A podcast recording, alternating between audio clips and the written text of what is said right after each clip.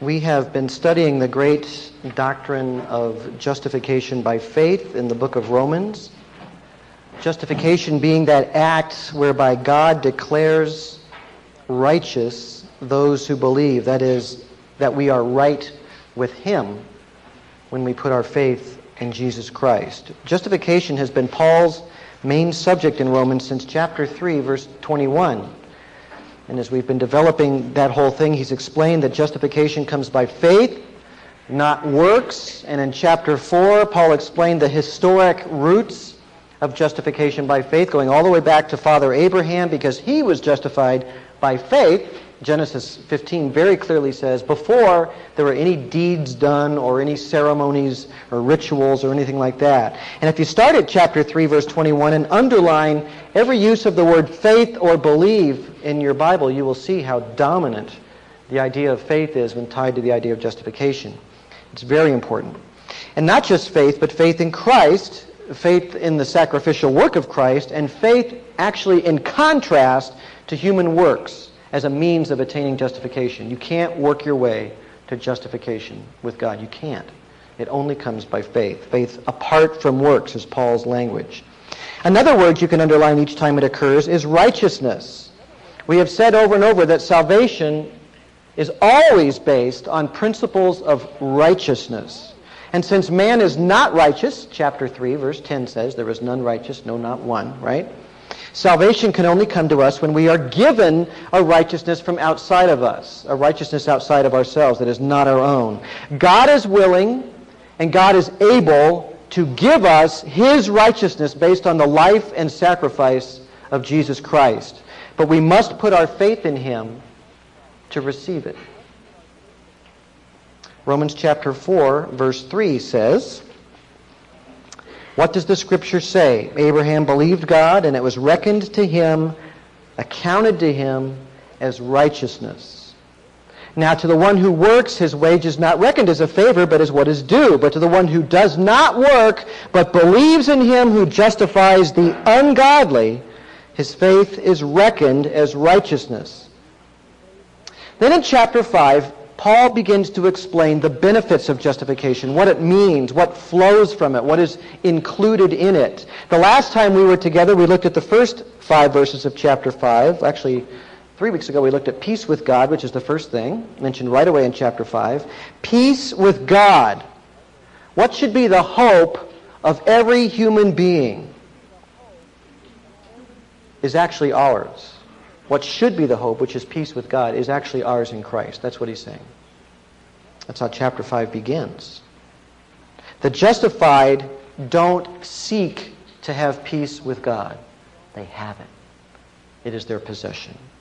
It is an anchor to steady us in the storms of life. And that is Paul's next point. Justification has such a pronounced change on our outlook, on our hearts, that we can exult, he says, in great trials and tribulations. For we realize that we have peace with God. Once we realize that, then we realize that we have standing with God through Christ, verse 2 of chapter 5. And he says, we exult in hope of the glory of God, verse 2, which means that we are possessed of a triumphant, joyful confidence based not on our righteousness, but on His, and the fact that we have a standing in grace with God. And whereas earlier in chapter 3, Paul said that all fall short of the glory of God because of sin, chapter 3, verse 23, the justified have a new standing. Something has actually changed with them so that we do not come up short of righteousness because righteousness was put into our account by God, an abundant righteousness that makes us absolutely secure in the grace of God. It's an incredible truth. So praise God, we exult in hope, he says, a sure hope based on God's word and the fact that God will keep his word, right? So this security in God's favor means we can even exult in tribulations. And that's what he starts talking about there in verse 3. Not only this, but we exult in our tribulations, and then he explains why that's so. Because life's disasters bring us favor, if you will. We find grace in it. Because whatever comes, the favor of God towards us does not change. There are even benefits in these trials and difficult circumstances because our faith survives. And when faith survives a trial, you know that it's real. And when you know that it's real, you have a confident hope because you know that God has actually changed you and given you a new disposition of the heart. That is the hope we have in Jesus to bring us to the glory of God. Verse 5, he says it is a hope that does not disappoint. Why does it not disappoint? Because, verse 5, the love of God has been poured out within our hearts through the Holy Spirit who was given to us. God's love, which we know by God's Spirit in our hearts, sustains us in hope. God's love is unshakable. And by resting in His love, by leaning on Him and leaning on His love, we have an extraordinary capacity to love ourselves in difficult, challenging, even cruel situations. It is incredible freedom in being able to lean on God's love. By, but you have to have faith. Faith is essential to benefit from God's love. It must be trusted. If you don't trust it, you're doomed. You have to trust God's love to give you the spiritual capacity to live as a child of God in this world. You have to rest on Him. If you're not resting on Him in faith, you're not going to make it.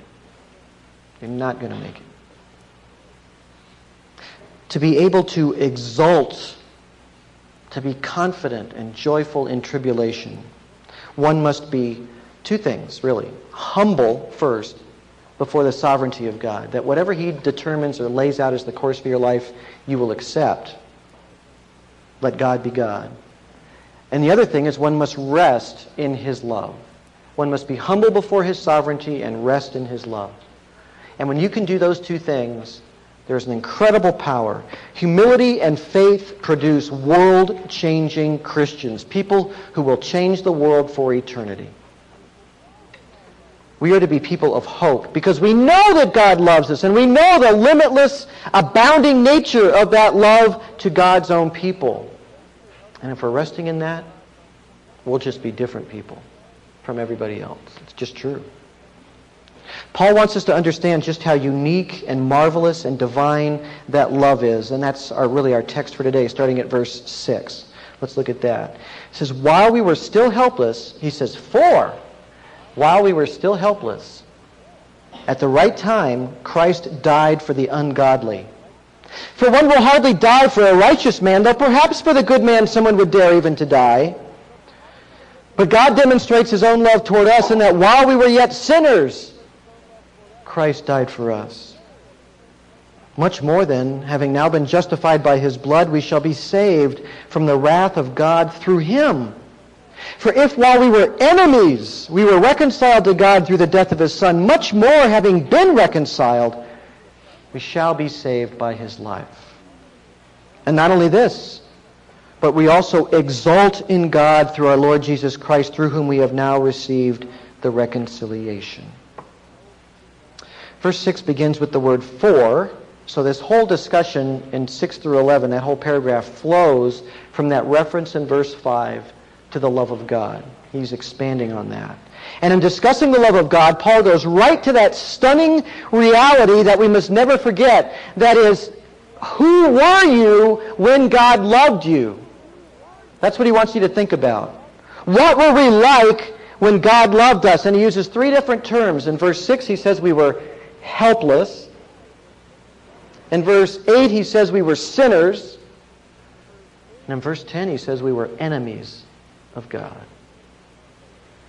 There's a descending scale there describing the human condition. And it begins with our weakness, our, our inability to help ourselves. Then he moves to describe our standing before God's justice, which is sinners, lawbreakers.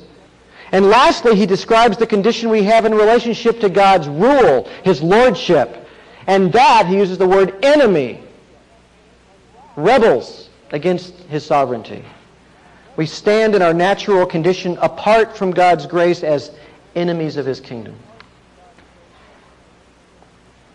It's really important to never water down what the Bible says about the human condition. Erroneous, sloppy theology, sentimental theology that sees us all as wonderful and has that sort of, you know, I'm okay and you're okay um, approach to life is not only not true, because I'm really not okay. You might be okay, but I know me. it robs us of understanding God's true nature to play like that. It cheats us from benefiting by God's revelation. The belief that we're all okay really is a manifestation of our status as helpless sinners and enemies. Because men want to make themselves look good. We want to diminish our true guilt. So if we help each other do that, you're okay and I'm okay, right? Right. We help each other deny the reality. We make ourselves look good. We diminish our guilt. We make God seem harsh and mean. Because why is he so upset when you're okay and I'm okay, right? And he's oh so unfair. At least the God that's revealed in the Bible. It's a very subtle but really vicious assault on God to think that way. But we who are justified, who have been saved by his righteousness, his grace, we who by faith in his person can let God be God and rest in his love, we don't want to diminish him by deceiving ourselves about our true condition. We're not interested in doing that. We accept his verdict. It's okay with us. It's true. And we're glad to let him glorify himself through his love for us. The truth about our condition is what makes his love so unfathomable. That's the whole point. Verse 6 For while we were still helpless, at the right time Christ died for the ungodly. Who did he die for? The ungodly. Ungodly. The anti God frame of mind. Anti God deeds. Anti God thinking. These are the people he died for. Jesus said specifically that he did not come for the righteous, but to bring sinners to repentance, right? He says, I didn't come for the well people, I came for the sick. He, come, he came to suffer a cruel agony for the ungodly. Then Paul asks us to think about this love of Christ. How should we think about it? He says, let's compare it to the love of men. After all, there are men who would give their very lives for others, are there not? Yes, and, and we admire them, don't we? When people can do that, give their life for another person, don't we admire them? We have names for that. Verse 7, he says, One will hardly die for a righteous man, though perhaps for the good man someone would dare even to die.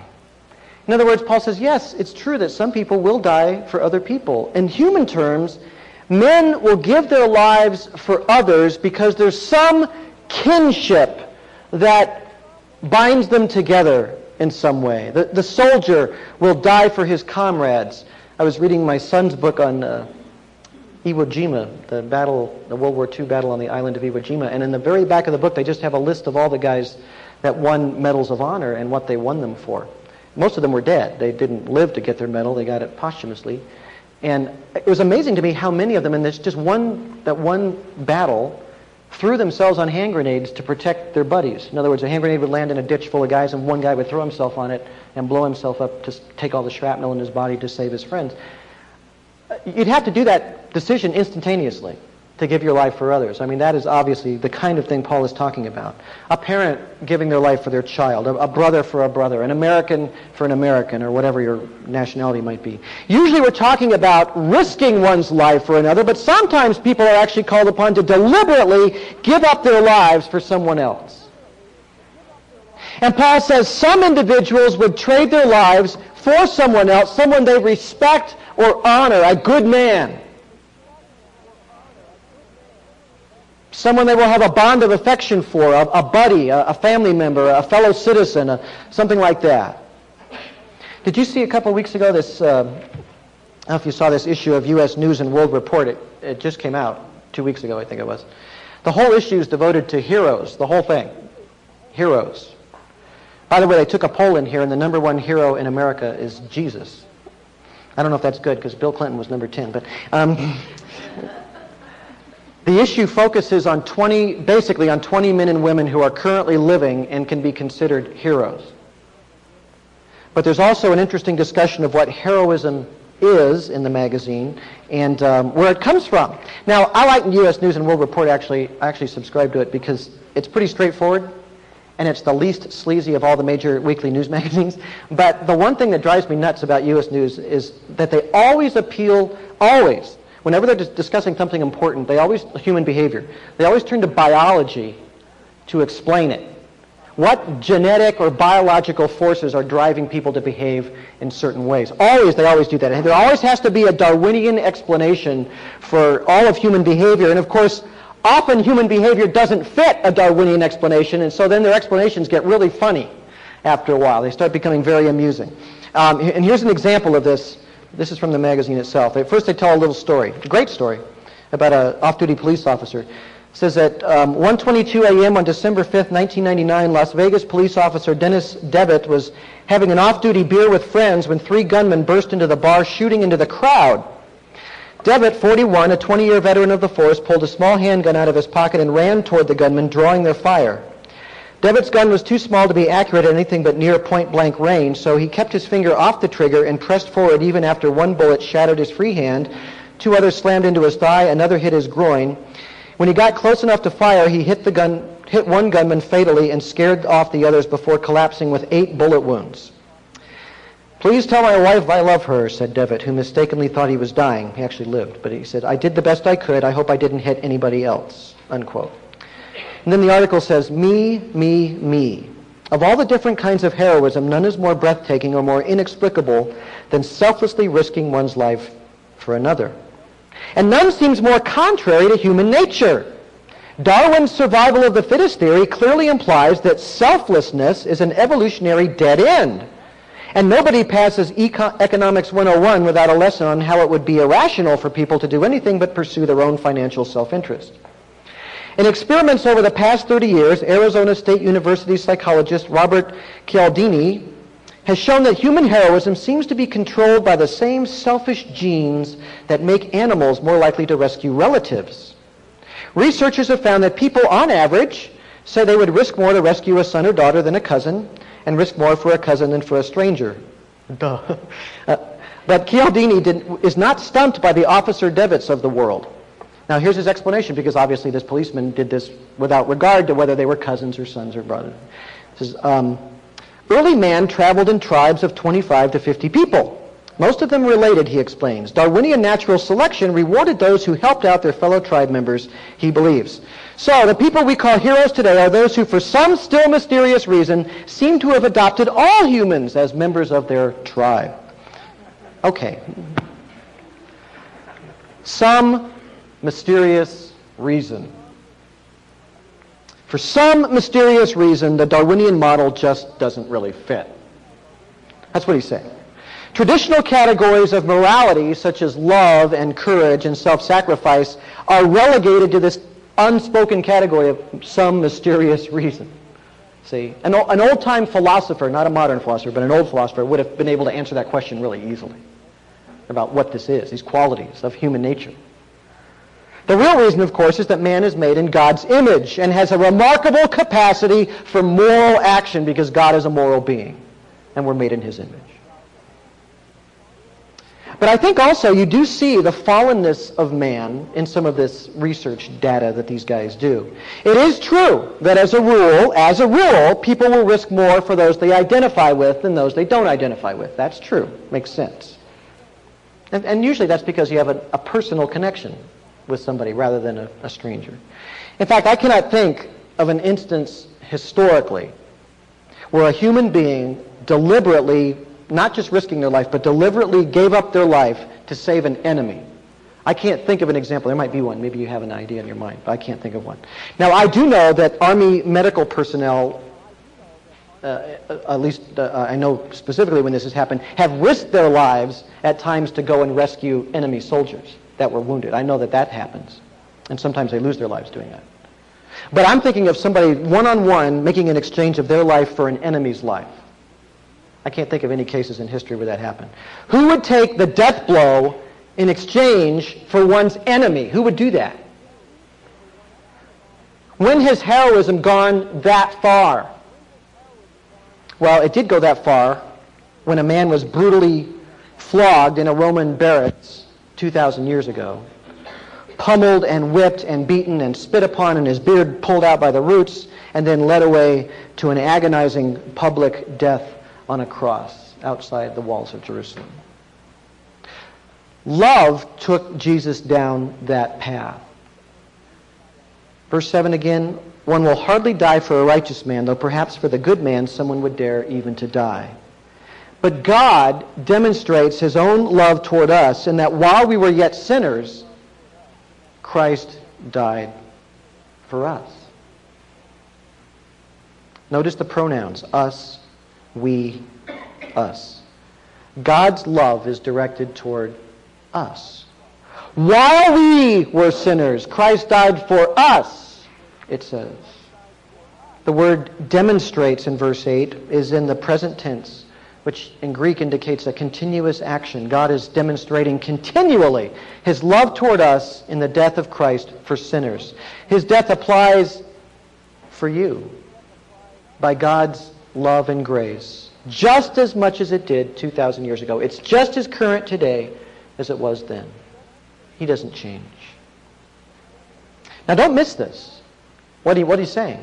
The judge loves the condemned. The lawmaker loves the lawbreakers. So he says in verse 9, think about what this means.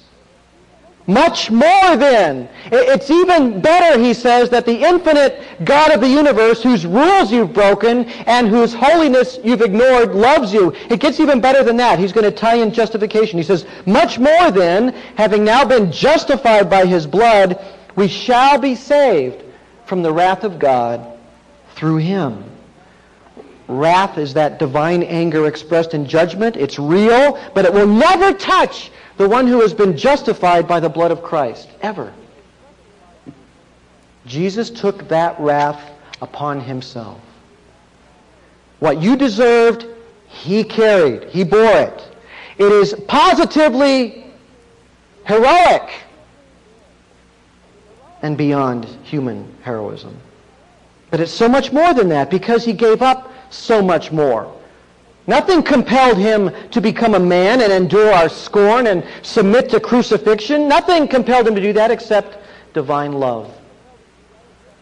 Verse 10, he says, For, and the thought continues now with the idea of our enemy status.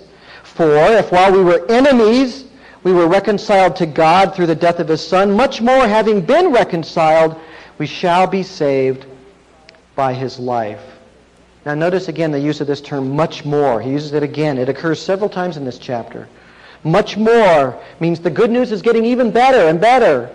First, the contrast is greater. Now sinful man is declared an enemy of God. But as enemies, even as enemies, we were reconciled to God, brought back into a right relationship with him through the death of his son. Now he says, much more, having been reconciled, that's an aorist verb, a completed past tense event. Having been reconciled is a done deal.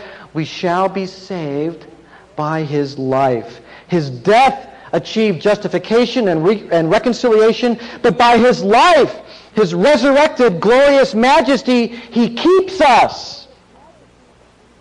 And that's the emphasis here.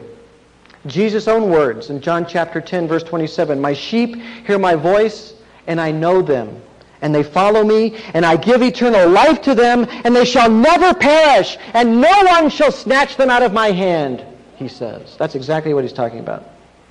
He keeps us. John 14, 19, Jesus said, Because I live, you will live also. Finally, verse 11. Not only this, but we also exult in God through our Lord Jesus Christ, through whom we have now received the reconciliation. We exult in God. We are triumphant and victorious in Him. Verse 11 sort of a capstone, a summary of all that he's been saying about how this incredible truth should shape our hearts and should thrill us. It's completely unabashedly Christian, unique. It's not this generalized sort of religious stuff. It reflects the human response to the actual saving work of God in history and in the life of all who believe. We exult, he says, not in ourselves, not boasting in ourselves, but in God. And not some God, but the God who has revealed himself in Jesus Christ because only Jesus demonstrated a love which reconciles enemies, dying for enemies. You know, the ancient world, they just didn't understand that. The Romans were always criticizing Christians because they liked sinners. Roman religion did not approve of sinners. Sinners were excluded. They couldn't imagine a God dying for sinners, but to those to whom God revealed his grace. That's the best news in the whole world that God loves sinners. Reconciliation with God, peace with God, receiving the love of God, being right with God. When you hear those things, can you say that you know those phrases describe you? Are you sure they describe you? Are you reconciled with God? Do you have peace with God? Have you embraced God so that you received His love? Are you right with God? If you can't say a confident yes to those questions, let me just encourage you to put all else aside until you can answer those questions. Make that the goal of your life to pursue the answer to that, to find peace with God, because it's right there available for you. And we would be happy to help It starts with humility. Blessed, Jesus said, are the poor in spirit. But don't let the greatest reality in life pass you by. A love that is unimaginable in human terms is true about God. He loves even his enemies. Be reconciled to him because that's what he wants. Let's pray. Lord, thank you for that love that is so inhuman, thankfully so. Oh, indeed, what a great mercy you have for those who really couldn't care less about you or what you want in this world. And that you would condescend, Lord, to become a human being, to live in the flesh, to be born, to grow in this world, to be treated so dismally simply to reveal your love to us. What can we say but our hearts be filled with gratitude? We thank you. And Lord, I pray that you would help us to pursue knowing for sure that we are rightly related to you if we are not. We thank you in Jesus' name. Amen.